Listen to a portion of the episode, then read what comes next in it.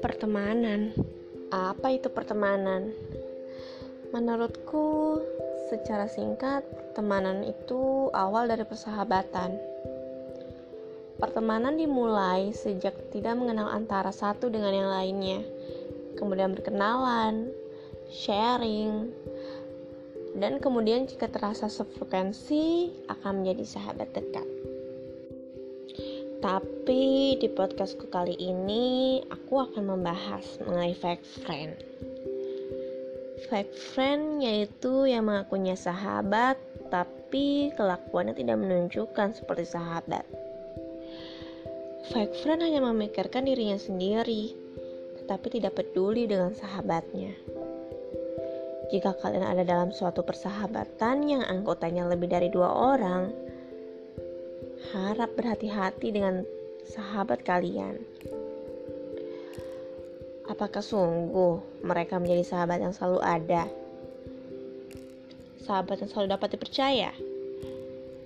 Karena seharusnya sahabat itu yang tidak bermuka dua, tidak membicarakan keburukan sahabatnya ke sahabatnya yang lain. Sahabat itu satu bahagia, ya semua bahagia. Satu sedih, semua sedih dan dapat menghibur. Dan jika ada pertengkaran, seharusnya diselesaikan dengan semua anggota. Bukan memperumit masalah yang akhirnya saling menyebar gosip ke anggota lainnya. Fake friend itu hanya mengambil keuntungan dari sahabatnya sendiri. Tidak terjadi saling menguntungkan Fake friend dapat dibilang menghambat kesuksesan temannya. Iri melihat temannya maju, tidak support satu dengan yang lainnya. Ada rasa iri hati jika temannya berhasil dan dirinya tidak ingin terkalahkan.